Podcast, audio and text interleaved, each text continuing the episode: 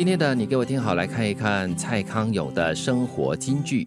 电影里的人快乐不准超过五分钟，怎么会有一点幸灾乐祸的感觉？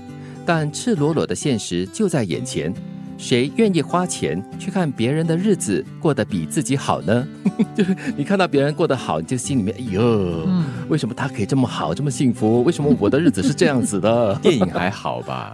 因为你知道那是虚构的嘛。哎，但是你没有注意到啊，电影里面的那种快乐的景象跟镜头哈，通常往往不会超过五分钟。真的吗？不会很长的。我倒没留意到。因为随之来的就是一些悲剧啦、戏剧化的变化了。嗯。可能人家在看电影的时候看的就是戏剧效果啊，对，越悲催越哭天抢地哈，可能更瘦弱。对，可是我比较喜欢看温馨幸福的画面呢。嗯，所以你不是那种幸灾乐祸的啦。缺什么想补什么吗？对，也是也是对。如果你不是那种老是认为我才是正常人，我才是社会中间的人。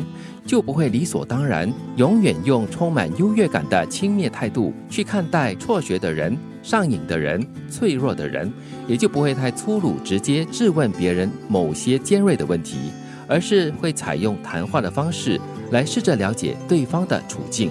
这就回到很根本的待人处事的态度哈，你是居高临下的，还是你愿意以平等的态度、对等的身份来接触你身边的人事物？嗯，我觉得如果我们能够懂得时时提醒自己，用对等的方式来看待，不管是在能力方面，或者是知识方面，或者是嗯年岁的那个落差，就是用平等的思维来对待对方的话，你会快乐很多的。嗯，很多时候我们都是看到谁谁谁，哎呦，为什么你小学就辍学啊？哎呦，为什么你会这样子的上瘾啊？为什么你这样子这样子这样子？然后你就会带着有色的眼睛去看他了。嗯，那是一种，另外一种就是我们所说的哈，呃，居高临下。对，啊，你总觉得你是最好的，在某个领域，但是要永远记得，一山还有一山高。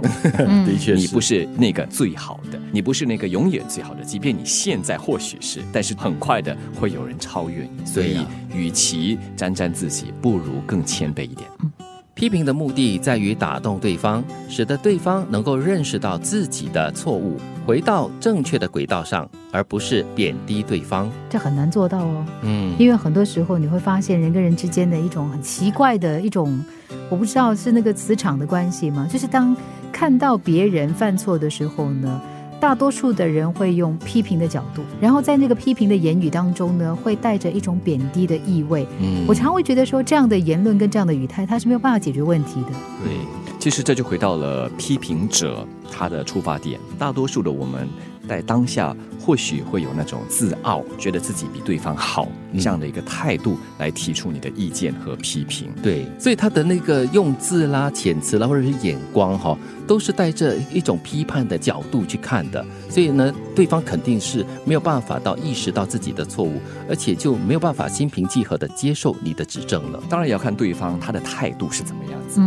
有些人哈，还真的是要当头一棒，才不能把他敲醒的。是的，真的，就是有的时候你太客气，耗费太长的时间，浪费彼此的生命。电影里的人快乐不准超过五分钟，怎么会有点幸灾乐祸的感觉？